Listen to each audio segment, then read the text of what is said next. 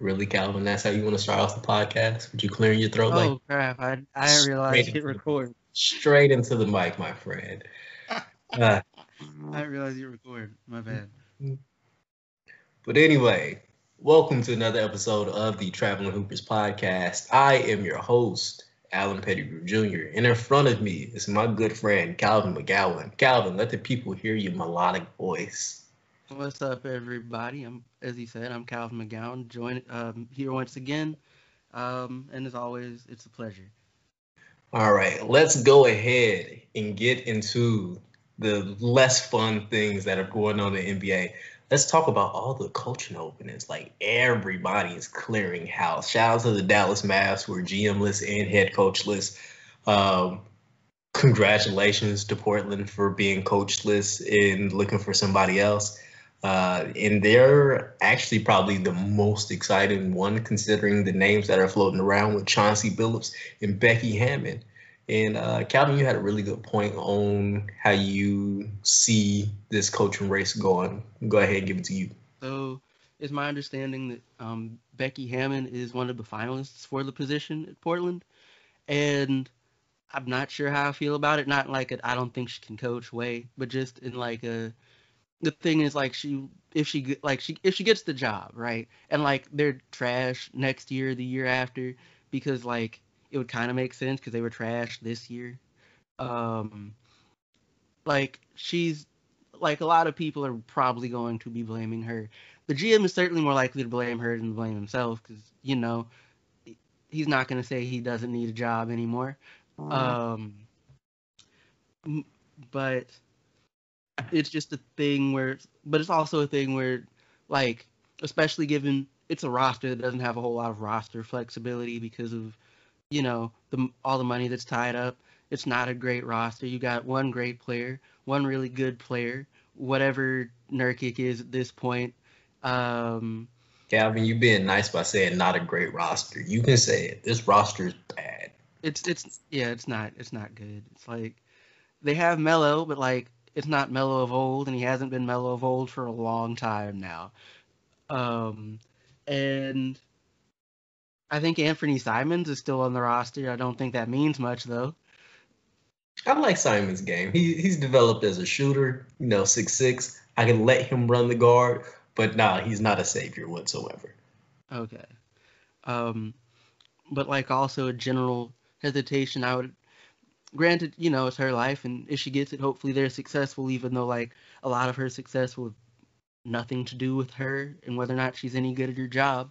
But um just like because you know they're trash and they blame her right?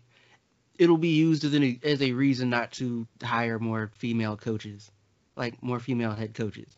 Like if she like if she gets the job and they do poorly and she gets blamed because coaches tend to get blamed for these things um yeah I'm gonna be real with you. I kind of hope she gets this job, regardless of like whatever happens, just for um, tenure reasons, and it would make for a great story. And realistically speaking, if you were blaming Becky Hammon on the Portland Trailblazers not doing well, that simply means you just turned on the NBA like the minute she got hired, because this has not been a good roster for a while. Like the last time that they were really spectacular as a team was 2018 when they had wing defenders. I always feel like I keep harping back on this because I was covering the league during that time, but they don't have anybody that can really defend. Like CJ and Dame have gotten better at defending, but nobody else has. And I guess they brought Robert Covington in for that. But like they're like you were saying, that cap space is tied up in a way that they're not going to be able to move much to or bring in any new talent. So any blame that their new coach receives is almost stupid. Like, like even if you're the GM and you got to point a finger at somebody, what's that old saying? You point one finger and four point back at you, even though it's three. But yeah, like that's that's what you got to deal with. Actually, leads me to thinking what I was saying earlier, but uh, I don't think the supermax is going to be a fruitful thing for like NBA teams. Like the way it ties up your money, unless your roster was already stacked with like younger dudes who are still on their rookie contract, you are in trouble. Like, I mean, I assume it's not great. It's like just, but it's like I think the reason it exists, right, is just like you know, trying to keep big name like your big name players and like your quote unquote smaller markets and what have you. But like I don't know, there are like there are other things that players care about besides I mean like there are dudes like Melo who just like just went ahead and got the biggest amount of money he could while he could. But like for example, OKC having the super max back when like KD left, wouldn't have kept KD there. Nah. Um, because there are reasons that players move that aren't money.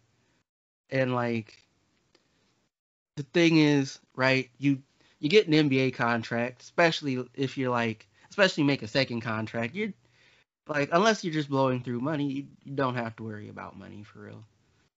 And so like then they look at other things you know? Where would i like to live? Where would or like what gives me the best chance to win?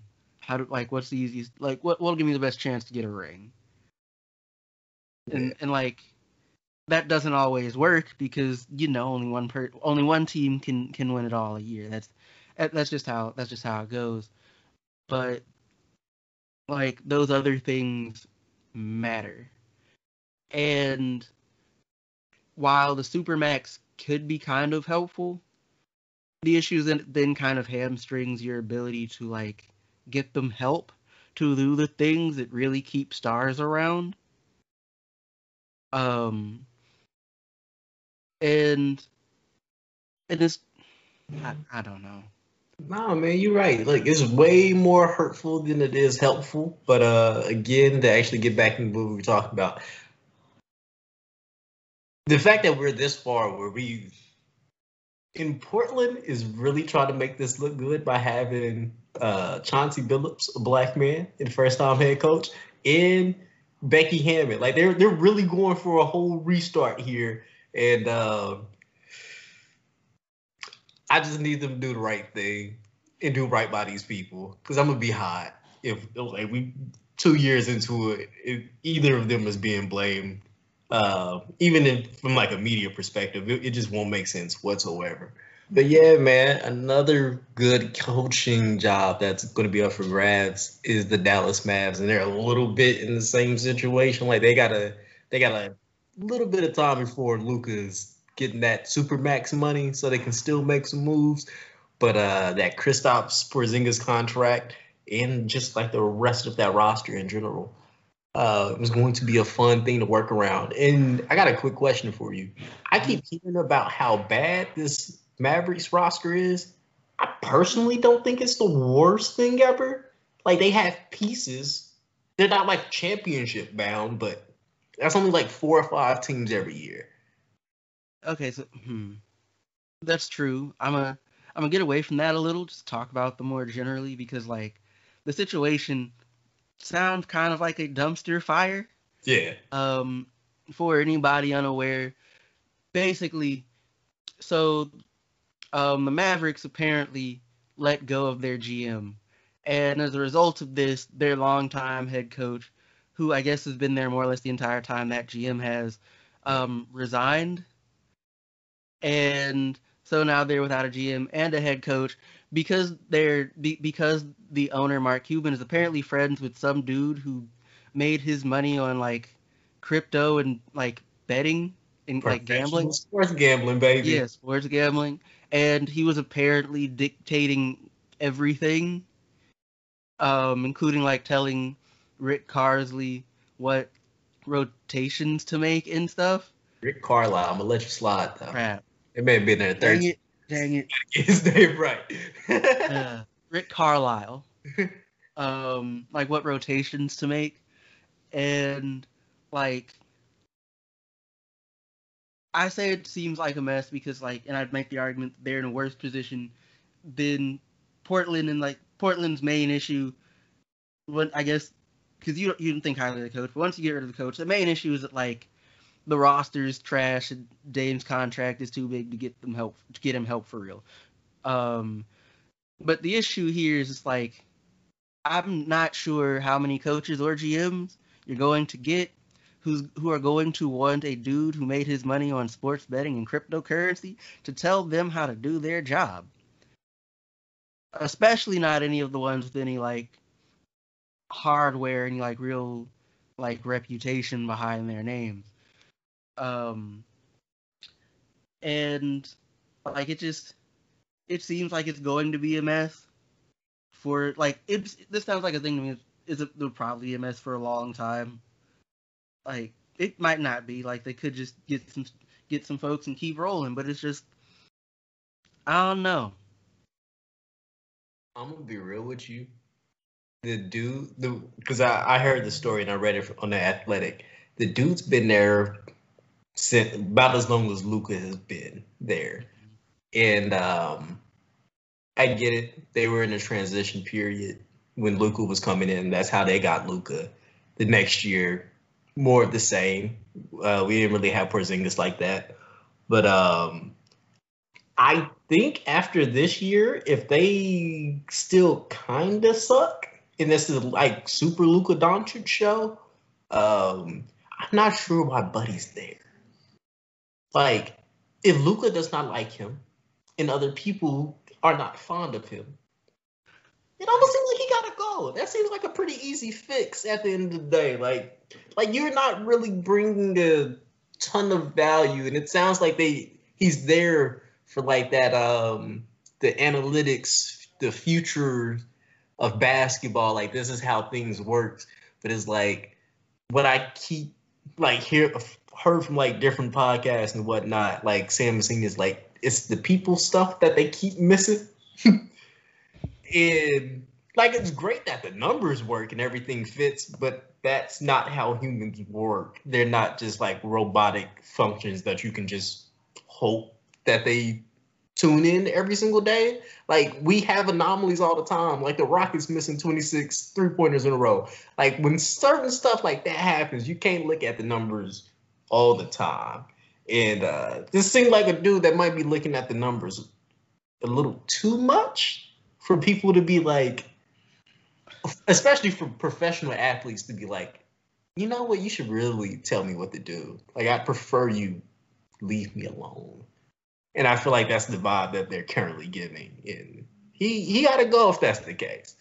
I mean, like, yeah, it was my understanding that you know the GM didn't like him, Carlisle didn't like him, Luka didn't like him. What did I say his name wrong again? No, you said it. You said it right. Okay, cool. It, and so it's kind of like then like why why does he get to do things? Because Mark Cuban likes him and it's like, hey, you don't you don't suit up for the team either. You I know you bankrolling this thing, but you shooting from the sideline will not improve your record. You should like, probably listen to the people. And it's like the the thing with I, I guess there's a thing with like analytics or like just looking at nothing but the numbers is like the thing with the numbers, right? Is they can tell you what's going on, but they can't tell you why. Right? It's just like, oh, uh, we suck on de- like it's like, oh, we we're we're like we're trash on defense. It's just like, okay, so how do we fix that? And like oftentimes and like sometimes numbers can give you an idea about that not so much with defense because like the defense analytics are iffy um but like just kind of generally like they can help guide what you do but they can't be relied upon because they because they give more of a what's going on and not so much a how They're super- if you have a dude just being like all right we're gonna follow the numbers you're gonna get some funky stuff, and and because of the nature of these things, plenty of it's probably not going to work. And even if it does, like you're some dude who just won money gambling. Like, why should I listen to you? I mean, hey, look, the numbers things got us to the process, so like maybe it's worth a try. Yeah, but like the, the whole numbers thing with that is that they were actively trying to suck. It's easy to suck. You don't need the numbers to tell you how to suck. like you don't. Just That's very true. just get rid of it. Just get rid of every dude you know can can be on an NBA roster. Fill it with G leaguers for a little while, and don't fire your coach because like he's just kind of stuck there, helping you at that point. Like he's just kind of there. You're just kind of giving him a paycheck, but like, yeah. Yeah, Alvin, I'm gonna be real with you. I feel like we've talked about two destitute franchises back to back in superstars who I am praying for on the daily that their situations get better because I know the boys is frustrated. Like Dame is a certified killer, uh, but he needs someone else, and at the bare at the bare minimum, he needs a defensive anchor. And then Luka is doing his best LeBron James impression, where he's basically dragging his roster alone against like top tier guys. But when we look at everything else, it's kind of like this is Cleveland Junior esque, like like all over again, where we got like somebody in the front office who is saying dumb stuff to the best player on your team. It's like, hey, you, we've seen this before. You don't have to like continue to shoot yourself in the foot. Yeah, but if Luka leaves, he's not coming back to get a ring. So Oh, they're just I- SOL at that point. That might be more disappointing, if anything. But um Calvin, speaking of disappointments, let's move on to the 76ers. God, okay. All right. Um, I'm gonna be real with you. I think the situation with Ben Simmons is going to be very interesting because I'm just seeing how people reacted. So, like, volatile. Did you see the uh the video of like the Philly fan like cussing out Ben Simmons and then they like like four other dudes appear where they're like stumping on his jersey and somebody's like burn it, burn his jersey. It's like, What? yo, No, I, I didn't see that. yeah, That sounds that sounds wild. It is. It is super wild. And like I I get it that as a Philly fan thing where you're just really super into it, but that's that's catastrophic behavior. And I imagine that that is not good for Ben Simmons as someone who we're already seeing like on the court. He's not freezing up, but he clammed up. Like he wasn't really aggressive to go down the stretch in game seven. Like he was avoiding trying to shoot free throws. And almost in a way where I'm like, is that is that the scheme? Is that like the, a Doc Rivers telling him to like slow down, even though it doesn't make sense in that situation? Like it just Well, I'm like I just have a hard time thinking that that's Doc just because my like, so like even though like I didn't really pay much attention to it, I know there was like a clip going around where he passed up like a wide open dunk or something. Yeah, and it's just like, and so like that's the kind of thing that makes me. It's like it. I can't really think it's the coach because I don't. I don't think there's. No, I don't know the exact situation, but you'd be hard pressed to convince me the coach is going to tell you to pass up a wide open dunk. Right.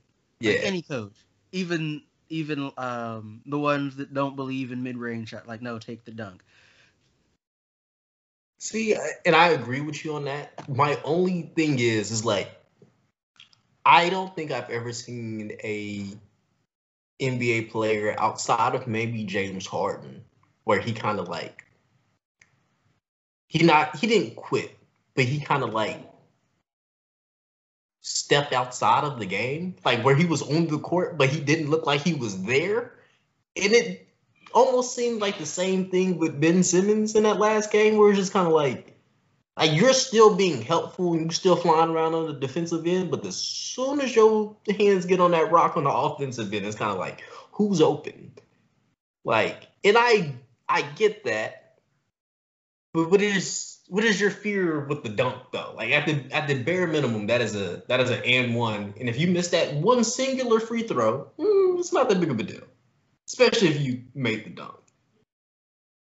Uh, I mean, it might just be a mental thing, right? Like, exactly what the mental issue is, I wouldn't be able to tell you. Maybe it's connected to the whole reason he doesn't take jumpers ever. Um, I I don't know. So you remember there was like mumbles about like him being the best player in the league if he ever develops a jump shot. Let's say that never happens. What do we have to? Do we just have to make Ben Simmons like the ultimate role player? Like I super, mean, super Draymond? I'm like that's a very. I don't. Hmm. I don't. I don't know why I always use Draymond Green as like a. it- Like he at least helps on the offensive end. But I guess I Ben does too know. passer. right? But because like the thing is, right, an aggressive Ben Simmons, which apparently is a fairly rare thing to glimpse in real life, but an aggressive Ben Simmons is still a problem offensively, even without the jump shot, right? And but like he's basically never aggressive offensively, and well, I couldn't tell you why that is. Maybe he he he is maybe he has insight. Maybe Doc knows something. Like I'd assume these folks know something that we don't. But like, it's one of them things where it's just like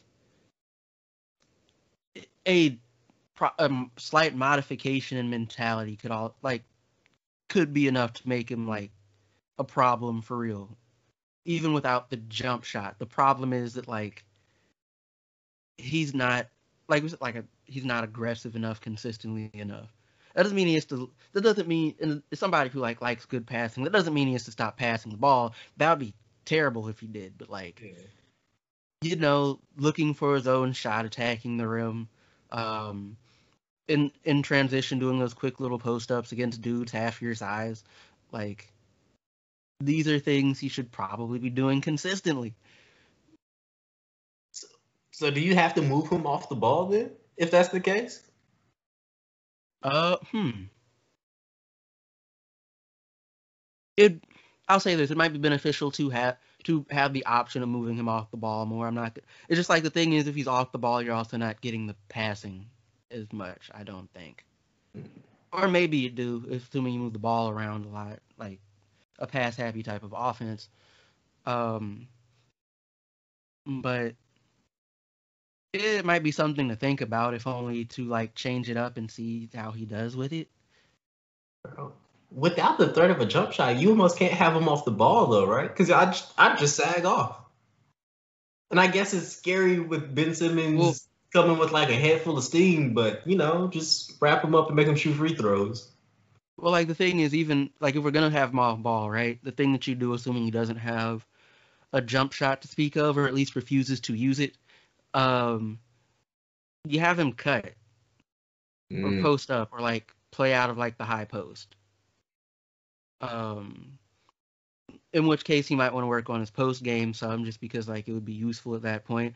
You, and you know he's got somebody to learn from. You don't even go nowhere. It's like Embiid. Like how do you do what you do? Yeah. Ben Simmons got a nice little hook. He got a nice little hook though.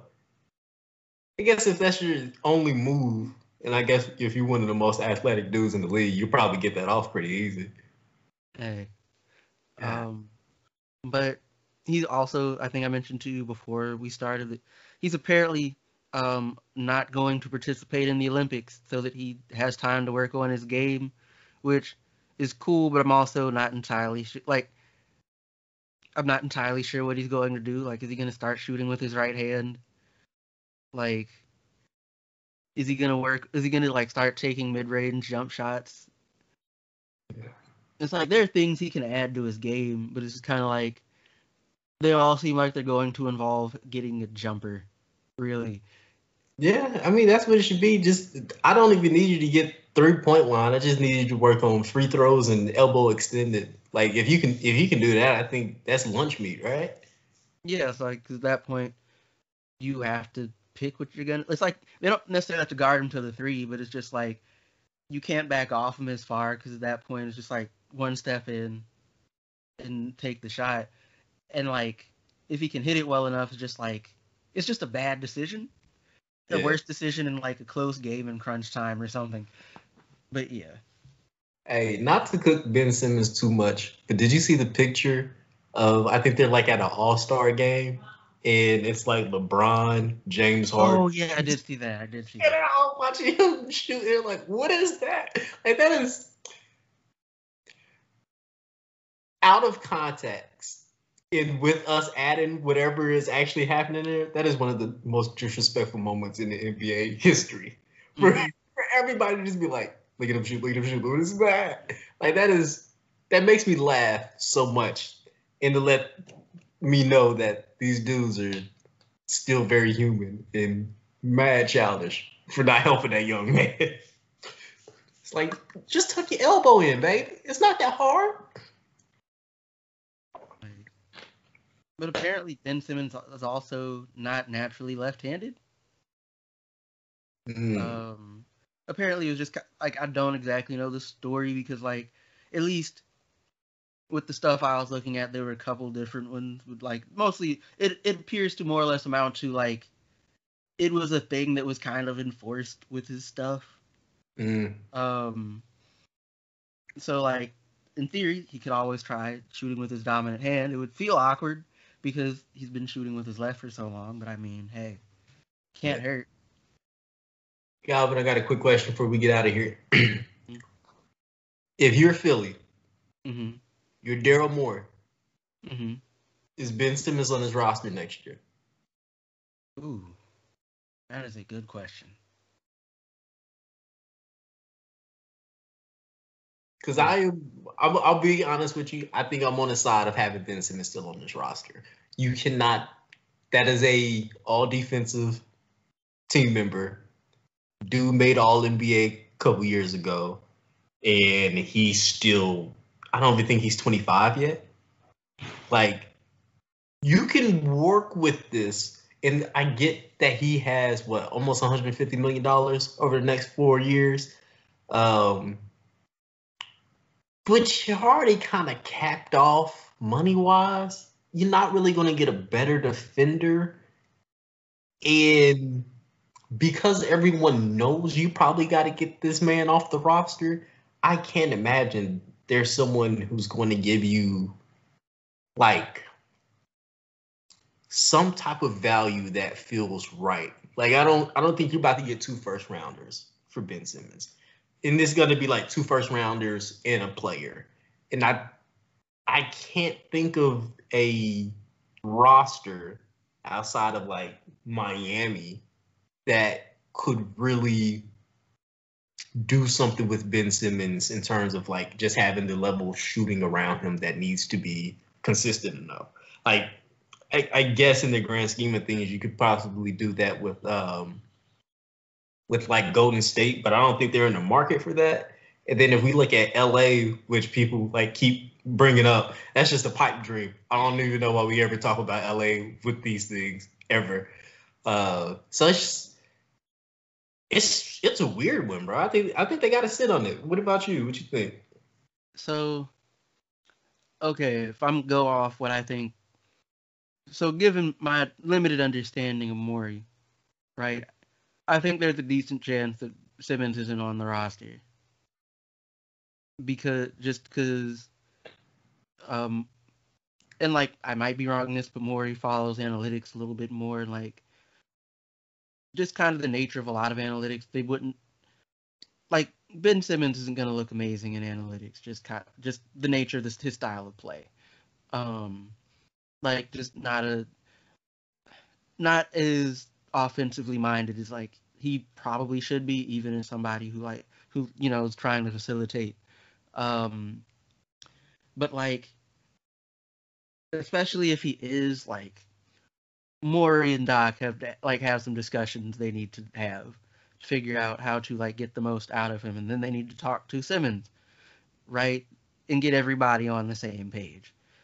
Um, so it's possible I ultimately it's because you know we're on the outside looking in. It's a wait and see, but it's it's possible he's he's back. I'd like to see him back, but like I don't know. Yeah. All right, let's go ahead and wrap that one up and get into some much better news. Please tell me you watched game one of rest of the Western Conference Finals because I've been saying this pretty much since round one, but Devin Booker is here, and he is one of the most lethal scorers that we have in this league, which has already been said. But nah, nah. I think I'm still completely right. Where I think we can have a uh, a mid-level point guard, and this team still be really good because of Devin Booker. Hmm. Like I wish I could say I watched it. Like it's, I did not, but like I heard about it. I I know Booker got his first triple double in a playoff win against the Clippers, granted without Kawhi, but they were also without Chris Paul, so it, you know, it more or less evens out. Um, but I don't know. It was both kind of surprising and like I'm glad they won. Like I'm, I'm not really sure what I was expecting, if I'm honest. Uh, I'll be honest with you, man. I this is exactly what I expected. In a weird way, this is this is going to be a high scoring game, and this is one of the only rosters that has like, even without Chris Paul, has three dudes that can really go. Like, Mikal Bridges is an athletic scorer who's also the best defender that they have on that roster. And then you got Jae Crowder, who's like super solid as a defender, and he can make open threes. We got superstar Devin Booker, and DeAndre Ayton is one of the best big men in the league. Like I, I, I feel weird saying it. Like I'm a tad bit hesitant, but like, yeah, yeah. Like we we've seen him like outplay every big man who stacked up against them. Like, albeit Anthony Davis was injured. But before the injury, DeAndre Ayton was having really good games against him. And he's supposed to be a top caliber defender. Like, I think this I think this roster is going to be just fine. Like DeAndre Ayton really gets out there and run, like everything. And this team has not missed a beat. Well, okay, I'm doing too much by saying that. This team has even looked really good under a heavy load of minutes of Cam Payne. And I get it, Cameron Payne is not the same dude that he used to be. But when I talk about mid level point guards, I think we're talking about like a Cam Payne type guy. And if that's their number one facilitator right now, like fairness, Cam Payne is better than he used to be. So like that man's still mid. I'm not saying he's not, but like you're not gonna have people saying he's not an NBA player anymore. True, but that does not make you not mid. It doesn't, but like it's still a massive step up. mid is a massive step up from where he was. Yes. And we'll take that. And like and this was even with um like the Clippers having a really good game. Like I think I think we're probably done seeing Kawhi unless he comes back for like game six, seven type thing. Because it sounds like he has a torn ACL. Ooh. Yeah. yeah. So I I really I even though Chris Paul's not gonna play, I think Chris Paul still has a chance to of getting a ring, yeah. I thought Chris Chris Paul was out because of like COVID protocol stuff. He is, but I think this this I think the Suns are still going to make it out of the West. Like even without him, and I wouldn't have been able to say this even a week ago. Like I, I think they can do it. Um, now we're gonna be looking kind of funny when they uh when they either have to if they play if they gotta play the Hawks. I think they definitely got the dub. I think they definitely got the dub. If they have to play Greek Freak, we gonna see because that is a load to handle, and I'm not sure if Ayton's gonna be able to do it. I don't think they got a. Uh, I, the way Sarge was getting beat up against uh, by Demarcus Cousins, I know for a fact that they're not gonna be able to have that man on the floor like that. Like maybe on the offensive end, he's gonna be able to do something, but as far as like defensive strategy, no, Giannis is Giannis is gonna beat that man's brains in, and I, I feel bad for it. To be honest with you, it's gonna be good basketball though. Boys are gonna be good basketball. Actually, and shout out to Demarcus Cousins for brutalizing that man in the first game, and then quickly picking up like three fouls in the second half. Okay, is that why he only played like 13 minutes? Because I saw a thing where like he had a bunch, he had like 10 points in like five minutes or something. Yeah, it from like threes, and then like I look at the, you know, the box score, and it's just like he played 13 minutes. It's just like, what? Yeah, bro. It was it was literally that I want to say that first quarter they had Sarge on him and he was just muscling Sarge. He dunked on him. He hit that three and it was like it was really quick. And then they sat him for like a quarter and he came back and just start picking up those fouls and they were like and you could see how like on Twitter how the conversation changed where he's like, "Oh, this is the DeMarcus Cousins game," and then he started picking up the fouls and everybody was like, "Come on now!" It's like, "Hey, we we still gonna clap about the 13 points because this man was going in. Like it was, like it didn't look vintage Demarcus Cousins, but it looked like, uh, oh, you you might you might have some good run during this series, and it's surprising because you haven't had done much this entire run to the playoffs, and it's okay. Torn Achilles, we'll let you slide. You're a different dude, but you're still a very grown man compared to these other grown men. Um, I, mm, like I'd like to see them. Hmm. I guess there's just various dudes still around that I'd kind of like to see get rings, but like, there can be only one, as it were, and it's probably not going to be the Clippers. Uh, not without uh, unless unless Paul George pulls this basically the same stuff that KD pulled in the series against the Bucks, and like they still lost. Yeah. Let's let's move on to that. That sad moment. Please tell me, did you see the shots that he made? Well, Mm-mm. the shot that he made. I've I've heard. Wait, was it like he was too far back or too far forward or what? His foot was literally on the line. Like when he hit the shot, I thought that uh, whoever put the the point on the ticker Mhm. got it wrong. Cause I was like, that's that's definitely a three. And then you go back and you see like the picture, and his the tip of his shoe is literally on the line. It is it's like it hurt my heart as a KD fan to see it. Cause it was like the shot was stupid. Like do you remember seeing like during Dame's 55 game where he just made he was making like stupid turnaround spin turnaround three pointers from the top of the mm-hmm. key? KD did the same exact thing. And first one, nothing but net. Ended and I was like, okay, this this this is it. This is it. Let's go. And then he had this instead of like going for overtime, which I would almost prefer him to do, like get to the rack, make them foul you, do it that way. He tried the same exact shot in the air ball. And I guess I am this is a hindsight 2020 type thing where I would have preferred him to go in in and just like take it to overtime. You already been cooking. But I, I guess you you also played 53 minutes. I don't want to play another 53. Let's go ahead and get out of here. Uh, so like seeing him airball that that one's like you you had a valiant fight.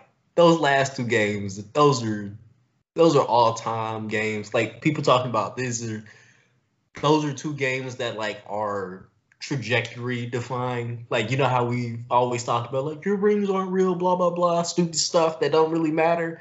Mhm. That's literally why we've almost had to wait five years to appreciate this man the way we've been appreciating him for the past 48 hours.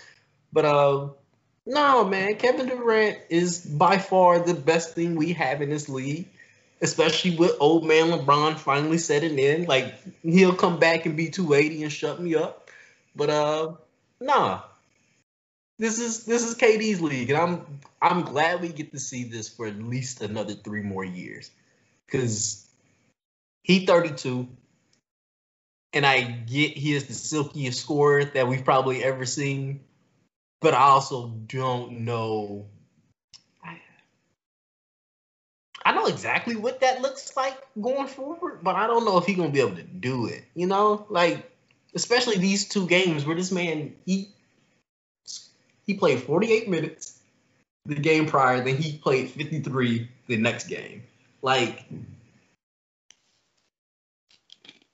That's not my goal.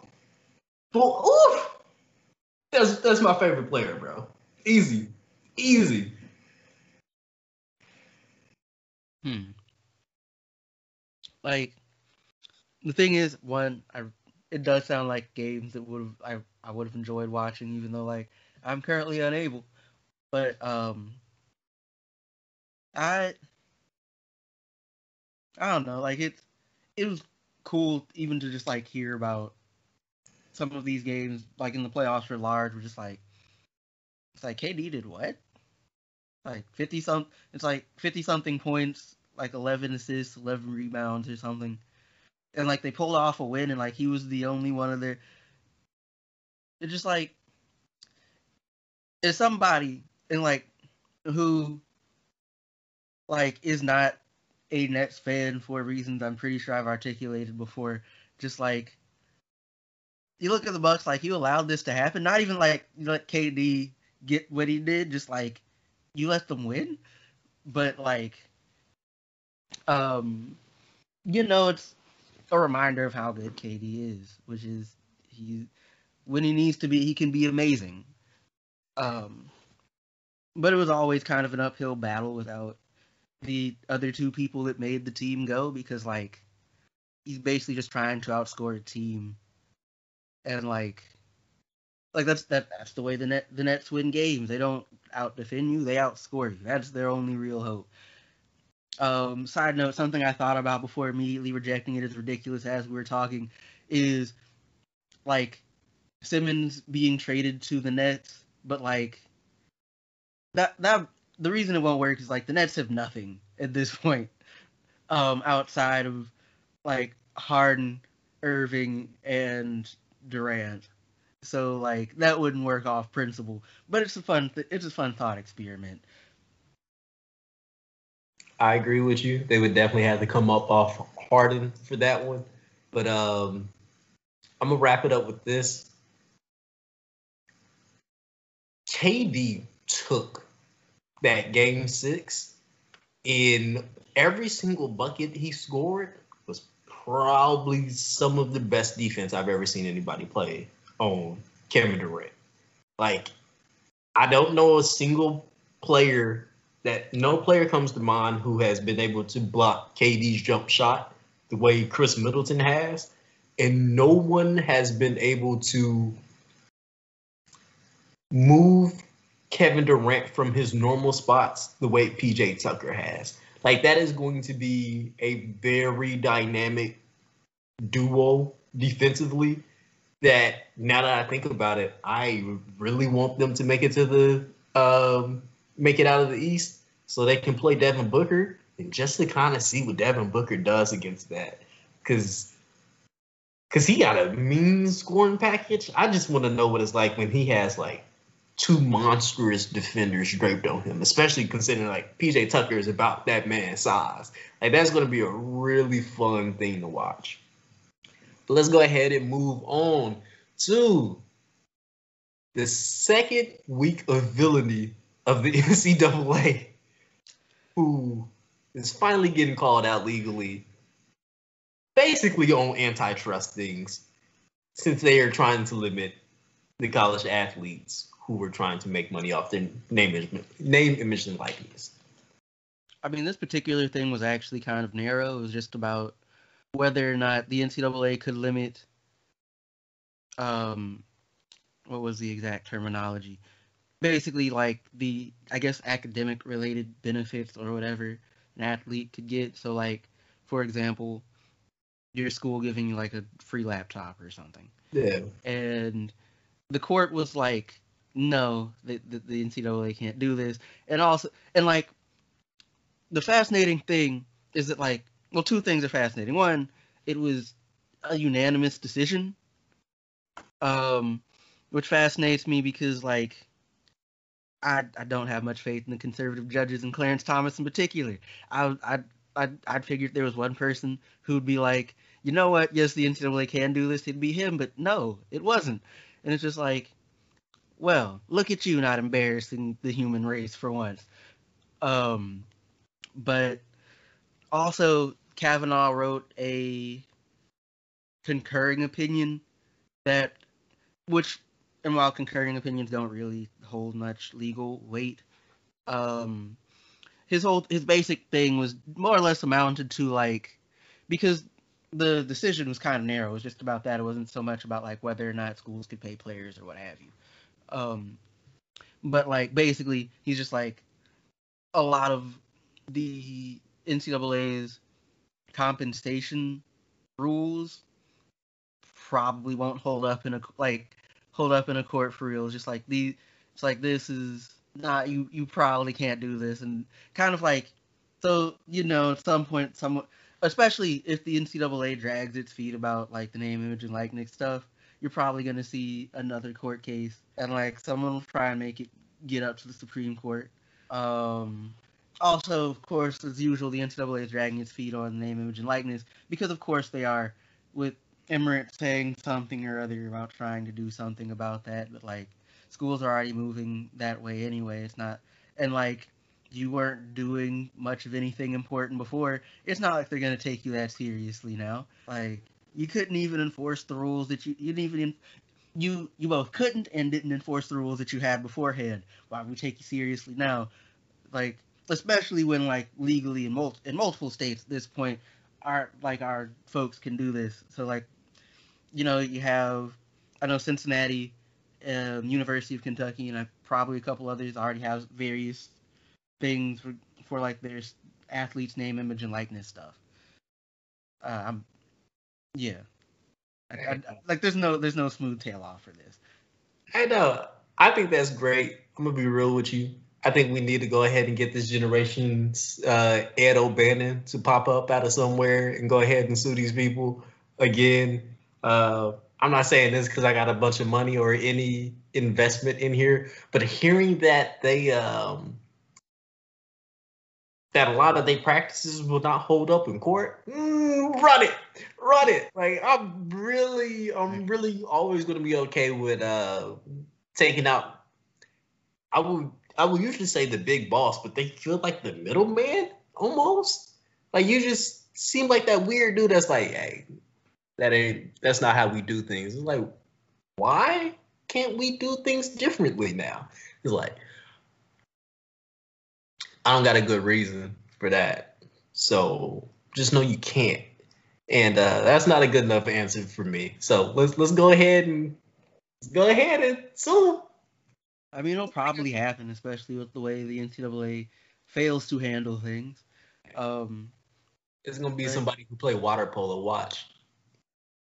Look, it's like I've see like I've glanced at whole articles talking about how the like rights deals for the you know the bas like basketball like men's basketball and football kind of threw everybody else under the bus and like just kind of threw them in it's like sweeteners or whatever so like in i guess this kind of gets away from the main thing which is that like the ncaa can no longer control exa- like a lot of what schools give their athletes anyway at this point even though like it's very kind of a limited thing, right? It's just like like you can't control if they give their kid a book stipend or whatever, right? Yeah. But um but like um it's just like the thing is cuz like you see with a lot of some some of the stuff various worries about like if you actually pay athletes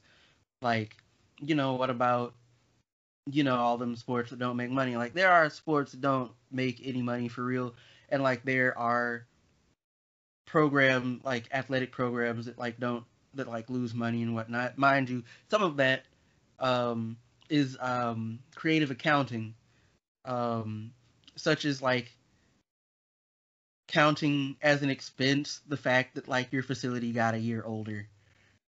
I mean, if you take that out, they may or may not be still be like losing money or what have you. But it's just like some of it's what we refer to as creative accounting, or like I'll refer to it as such. But just like because but it's like you know you throw everything else in as sweeteners they don't make the kind of money that they might have been able to make they had their own tv deal for like baseball or softball or like women's basketball. Like now water polo I, I don't think there's much money in water polo if i'm honest. But like i, I don't know shoot but there, there's certainly some money in like women's basketball and baseball and softball like just assuming uh, based off the demographic of water polo and the teams and the schools that i know have water polo teams they got some bank even if it has to be bankrolled by the uh, either the players themselves or the parents. They, they got enough money. They can make something happen. But I also do not want to watch people slap each other, slap box in water for an hour. So we'll never know. Calvin, do you have anything you would like to add? I think we're about done with this one. So let me let me look at my stuff. Um the only two things really. Um, Boston traded uh, Kemba Walker to uh, OKC for. All right, so the exact trade is Kemba Walker and the number 16 pick in this draft and a 2025 second round pick for Al Horford, Moses Brown, and a 2023 second. Yeah. Hey, I'm gonna be real with you. I do not fully understand why OKC made this trade. Um, I don't know if you watched like Moses Brown over the year, but he has gotten significantly better and was a really solid young big for basically nothing. Like the, the value that he brings is he's going to outpay that outplay that contract like really soon, and I am assuming that um, OKC, OK, OKC knows something that we don't because he was like he was giving them good minutes. And I guess this is the issue was probably this was an audition year more than anything. But um and they retraded for Al Horford. I don't I don't really get that one either. But I guess Moses Brown is like defensively a match for what they do. Like he'll get out there and run. He'll play defense. He can put get putbacks, solid screens. So like I this feels like a win-win for both teams because we get the OKC gets to hoard more draft picks. Like I don't know if you've seen what their possibilities are for like the draft this year. Like there's a chance that they could get two top five, like when we look at the numbers, it's not super high, but you know, I'm an OKC fan, so I'm always gonna lean towards the impossible.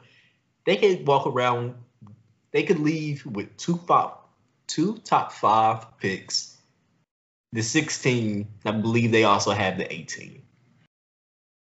Mm-hmm. Like this would be a really good cleanup in this draft, and I think the more, the most likely one is it's going to be two top 10 picks, and plus they'll have that 16 which is still a pretty good cleanup.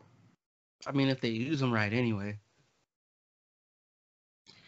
I think one of those we'll see with like how the lottery falls out, but something tells me they're gonna mess around and get like the sixth pick. And the sixth pick is going to be someone like Scottie Barnes, who is a really, really good defender and young prospect and I trust that staff enough to get him right. And then the rest of the guys who will be in that role are going to be like high level role players. Like this is this is a range like Moses Moody is supposed to be in, where it's going to be a dude that can shoot and play defense, which is going to be perfect for that roster because why not have another athletic shooting guard that can also play defense? Like they already have like solid defenders. Add to the bag. And then at 16, maybe you find somebody you try to trade up and get back into the lottery, but he's still gonna be a dude that you can take a flyer on at 16 that nobody else really it, everybody else isn't as high, but you you could just gamble with it. Now I like it. And then, like I was saying earlier with the Celtics, they can go ahead and get a better front court, which they need, quite frankly. Even though Tristan Thompson was like really good this year, I appreciate Tristan Thompson's game. Hmm. Okay. Um. Oh yes. Um, a reminder to everybody, even though I'm reminding them like th- these come out on Wednesday, right? Yeah, like by the I'm reminding them about something that's go that will have happened by the time this comes out. But um, the draft lottery is to is tomorrow. Tomorrow being Tuesday. Um, I completely forgot until I saw something reminding me about it. Um, I do we have a first round pick this year? I, I don't even remember. You talking about Memphis? Yeah, No one cares. Ex- you don't care, but um, it's like I, I don't even remember, but it's like they found they've been good about finding players though, so I'm Yeah. not super worried. But you know, we get to find out who's drafting uh, Cunningham, Cade Cunningham, uh, and that'll be fun for whoever gets him. And you know, there's still good players after him. Oh, uh, yeah. Jalen, what Jalen Suggs, Jalen Green. Um, I am missing somebody. John Kuminga, Evan Mobley, Yes, thank you. all going to be really good. Def- all, bro, this this is low key a good defensive draft as far as I'm concerned. Like it's a lot of dudes that have the potential to be like, if not world beaters on defense, at the bare minimum, dudes that are going to cause problems throughout their career. Yeah. Hey, you know what I also appreciate? This is the first. Well, yeah, this is the first NBA draft where I have a lot of game footage on the guys that are coming out of here. Like I got to cover the EYBL in 2018, and I saw uh, Jonathan Kuminga play the Texas Titans, and they had Cade Cunningham and um, Mike Brown. Like this is this is gonna be fun, bro. This is gonna be a good night on Twitter when uh when the draft roll around, bro. I'm I'm gonna have footage for it, and I got I got footage of uh Evan Mobley when they came down to Dallas for a uh, Adidas event. Like this, we gonna have we gonna we gonna have it popping, yo. Um, and the other thing I kind of wanted to touch on, even though like I, I, I feel like I've mentioned it, even though like I'm not sure we've talked about it. And for, in some respects, I'm not sure what exactly there is to talk about. But like a lot of NBA players are declining to play in the in this year's Olympics. I know um, LeBron has declined. Uh, well, LeBron's de- LeBron's declined. Uh, Jokic has declined. Um, Simmons is apparently going to decline. Um, who else? Like there have been a lot, a surprisingly high number of players, right? Um, there's some players, of course, who have signed up. Um, Bradley Beal and Devin Booker are both going to be there. Uh, Bam Adebayo, James Harden just got the James, uh, James Harden, and KD. yeah. Oh, and KD. Yeah, apparently, yeah. Yeah, Damon's gonna be there too. Um, It's gonna be a nice little roster, yo. I don't know what. for, for us, I, I, but like, it might be kind of thin. Like, it's been kind of surprising how many players have been like, you know what? Nah, I'm not gonna be, go to the Olympics. Yeah. We this roster's still gonna be stacked. Yeah, ours is. Other other countries aren't gonna be quite as lucky, but Hey, that goal's still gonna taste the same when they bite it. It don't matter. and this this reminds this gives me 2012 vibes. You remember when they were just out here destroying everybody? Mm-hmm. Like it's mid game asking for autographs. You down by 55. I get it. The game is over, but like there's two minutes left, bro. Wait. um, but also the Olympics is still happening, which okay, I guess. I mean, hey, look. 2021, got to throw all your marketing materials away. But hey, that's not a problem we had. I like watching the Olympics. It's just like you know, like a pandemic, and like apparently it's kind of bad in Japan at the moment. Yeah. So was just like, but also apparently their contract is set up so that like Japan can't technically doesn't get the option to cancel it. Oh, nice. It didn't sound like they was going to cancel it anyway, because I remember like a few months back when it was starting to get bad, they were like, "No, nah, this is still happening. Don't really care what the rest of y'all think. This this kind of has to happen." No, I was just watching something, but apparently, yeah, they don't. Technically, Japan doesn't get to decide if it happens or not. It's on the, I guess, the Olympic Committee decision mm-hmm. or something. And of course, they've got no reason to like be like, let's cancel this because it might make people die. Yeah. Yeah. Hey, to end this podcast on a cheery note, I'm going to say this now.